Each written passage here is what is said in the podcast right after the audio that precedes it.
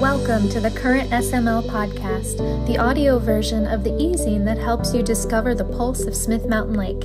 Here you'll find stories, business and organization highlights, creative works, and more, all packaged up in a gentle listen designed to make you smile.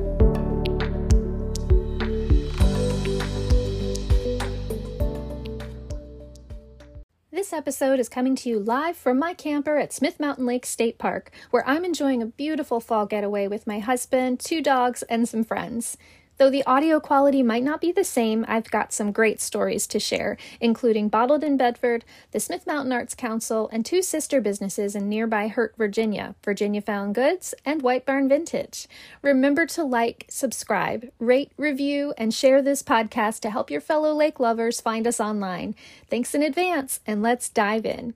From the editor Happy October! This happens to be my favorite month of the year. The air turns crisp, and we turn to all things apple and pumpkin and plaid and cozy.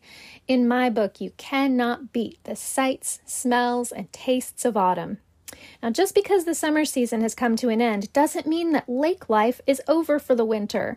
Stay tuned to the current for a plethora of opportunities to remain connected and active in the community throughout the cooler months.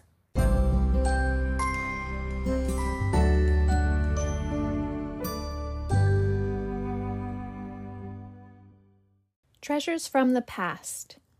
Marc and Debbie Sirockman were high school sweethearts. They eloped in college and always dreamed of owning a house one day on Lake Hopatcong in their native state of New Jersey. Life went on, and Marc pursued a career in the pharmaceutical industry, while Debbie built up a massive network of connections following her dream into the world of vintage and antiques. It started out purely as a hobby, but eventually Marc convinced her to open up her own retail booth to have an outlet for all of the treasures she collected throughout New England, the greater United States, and Europe. Debbie laughs as she says there are simply no bounds for how far she will go to find a good market. But back to their dream. One day, 11 years ago, they realized that property on Hopatcong was probably not going to be in the cards, and as serendipity would have it, a friend's sister had recently bought a house on a beautiful body of water in Virginia, one that they'd never heard of before called Leesville Lake. The Sirockmans were intrigued. They headed south to visit the area and bought a home that very weekend. The rest, as they say, is history. Note, Leesville Lake is the sister lake to SML. The dam divides the two. Around the time they made the jump to being full time residents in 2017, Marc discovered an old factory for sale in nearby Hurt, Virginia. It took a little cajoling to get Debbie on board, but she eventually saw the potential that existed in the abandoned 30,000 square foot building. Her beloved vintage collection would have a home here in the South. Together, they bought the factory and opened Virginia Found Goods. Debbie says that it was never really her dream to have a shop, it was her dream to shop. but as one thing leads to another, her innate ability to sniff out rare finds from around the world just couldn't be kept to herself. Besides the unique and aesthetic appeal of collecting vintage, Debbie is really passionate about giving things that already exist a new lease on life. Call it repurposing, recycling, upcycling, or rescuing, the goal is the same Finding something new to you to love, as many have done before you, is what keeps her energized and constantly hunting for the next treasure. Virginia Found Goods is open every Thursday and Friday from 11 to 5 and Saturday from 10 to 5. It plays host to two large annual community events, spring and fall, called the Sweet Violet Markets. After several years of fun and success, it felt like it was time to expand. The Sirockman's second property was christened last year, and it's located right across the street. Vintage is still the name of the game, but this venture, White Barn Vintage, is a concept that allows a collection of carefully curated vendors to share space under one roof, one weekend a month. These markets are always held on the third Friday, Saturday, and Sunday, with the exception of December, and feature a wide variety of vintage, antique, and artisan goods, along with food by the Sirockman's daughter in law, Kristen, of Sirachman Farms. Speaking of that second generation, this has truly become a family affair as their son now runs the VFG side of the business, freeing up mom to do what she does best shop. White Barn Vintage keeps a full roster of active, regular vendors, but does have room for a few rotating guest artisans each month. That, along with their fun seasonal themes, keeps every market fresh and exciting. You just never know what you might find. If you decide to jaunt down to Hurt for the day, Debbie recommends checking out some of the other area thrift and antique stores while you're in town, including the Vintage Rose, Bittersweet Antiques, and Circle A. Do you need a place to rest and refuel during your afternoon of treasure hunting? Chef's Drive In is a nostalgic local diner, and Main Street Cafe makes a great stop for those looking for slightly lighter fare. Be sure and follow Virginia Found Goods and White Barn Vintage on Facebook to stay informed of all of their latest updates and events.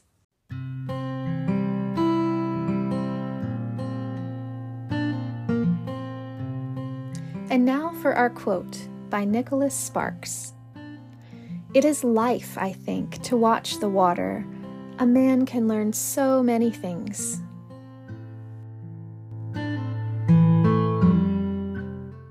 Bottled in Bedford. Destination Bedford has recently released a new initiative encompassing our local Bedford wine trail.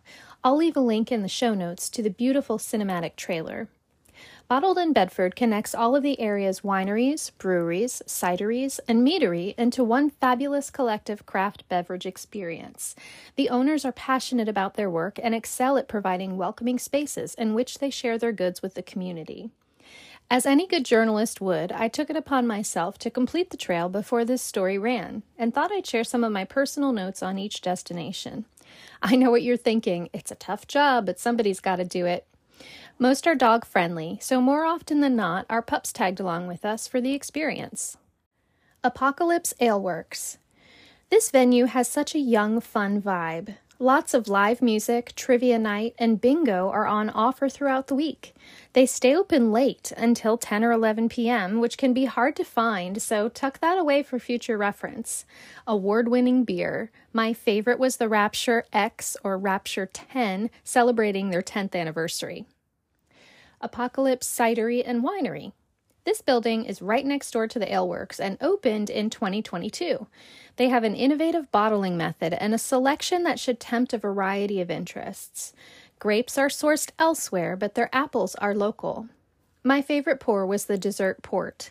I'm a big aged tawny port lover, and while this is not that, it has a light, easy drinkability and a finish that is smooth as vanilla ice cream and pipe tobacco. Beals. This is as much a music and food destination as it is a brewery. You'll find a large industrial style dining area that can easily seat large groups.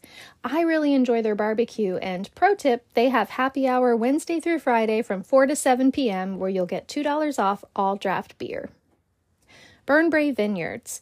This was a recent discovery for us, and we were so pleasantly surprised with the quality of their wines. We left with bottles of the Oaked Chardonnay, Classic Rosé, and Syrah. It is very rare for us to agree on three favorites at one winery.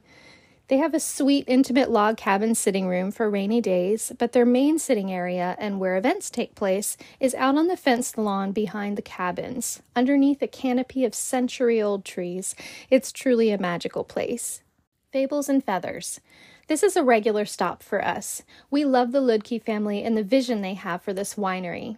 They serve beer, wine, and cider, so everyone in your party should be able to find something they enjoy. A unique offering they have is a flight of their wines paired with local chocolate truffles. Always a decadent treat. Our favorite is their traminette, served icy cold on a warm afternoon. You'll find live music and food trucks are weekend staples here. Graham Ordinary Meadery. We visited the Graham Ordinary just as they were testing their wings last year. I love the cozy feel of the rustic tasting room that's perched on the side of a mountain with a stunning prospect from the deck. We enjoyed a wonderful education on mead by the owner slash mead maker and tasted the day's selections. This ancient beverage is definitely one to try just to say you've experienced it. Pro tip this is the perfect stop along the way when you're visiting the Peaks of Otter. Hickory Hill Vineyards. This winery is a longtime lake staple, and through the warmer months, they hold a wonderful Sunset Saturday concert series. I remember years ago their Cab Franc being a memorable standout, even before Virginia wines started growing in overall refinement and recognition. Leo Grand Vineyards and Winery. Pro tip take a picnic with you to be able to enjoy the peaceful setting of Leo Grand's grounds. I don't hear many people talk about this winery, but the first time we visited, it was an absolute revelation. The style and varietals the winemaker uses here are very unique for the area. be prepared for a tasting that will expand the boundaries of what you know of Virginia wine.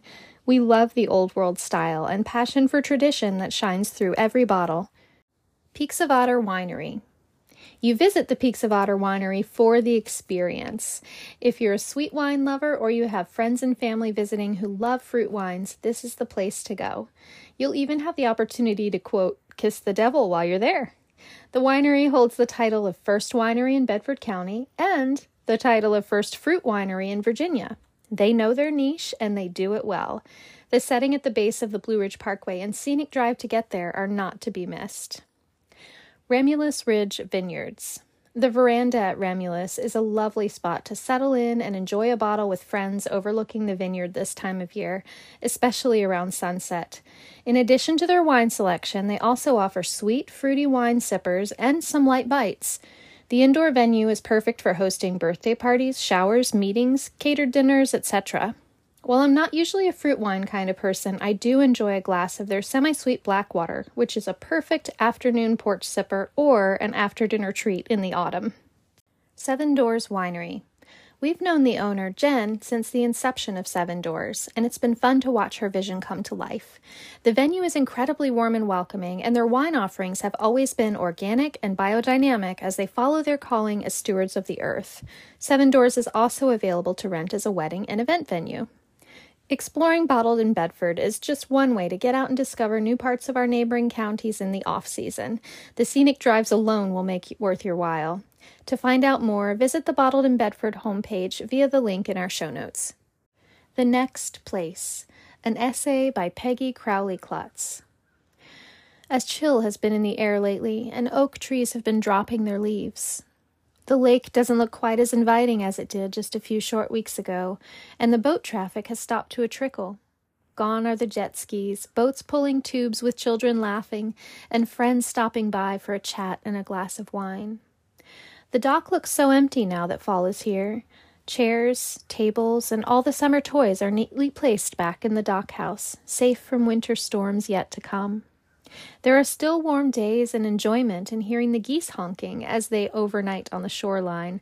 I wonder just exactly where they will end up on their migration. I find it amazing how they are fine tuned to know when and where to travel to their next place. The next place. Do any of us know where our next place will be? Here? Somewhere out there? I hope it is somewhere safe from any storm.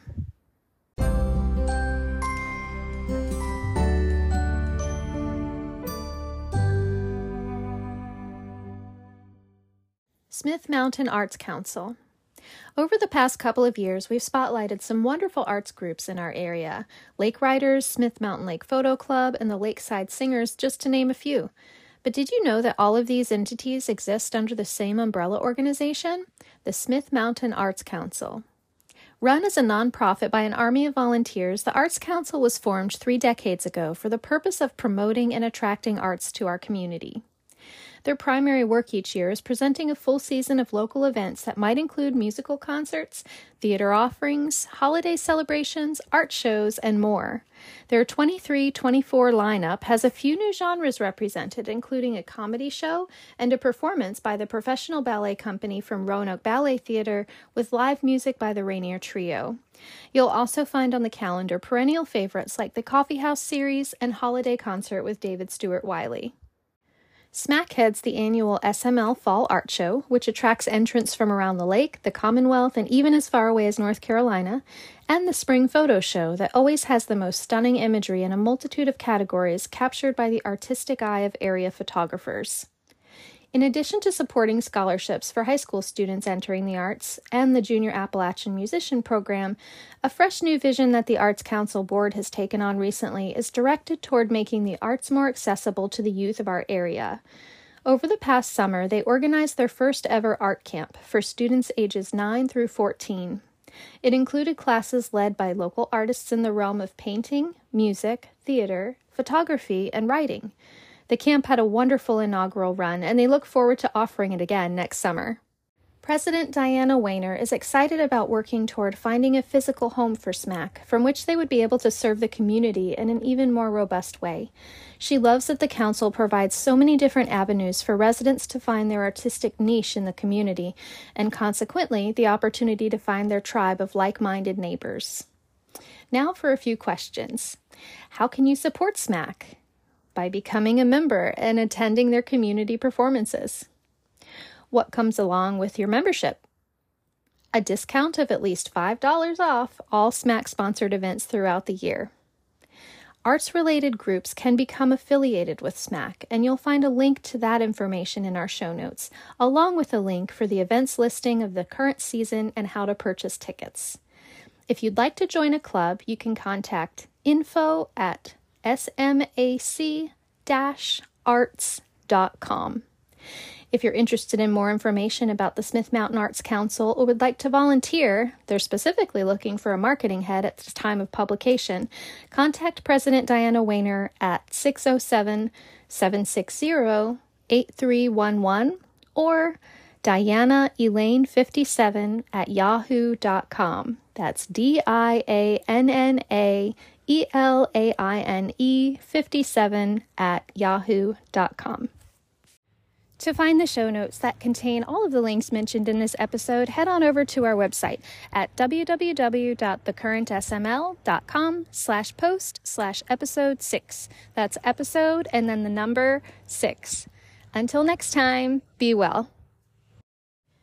Thanks for joining me for the audio version of The Current SML. The Current is a twice monthly informative and literary publication for Smith Mountain Lake and southwestern Virginia. It is designed to introduce you to people and places in the community and encourage you to create a life you love. We are a reader and listener supported e magazine. Don't forget to subscribe so that you'll know when the next episode drops. And remember, lake days are the best days.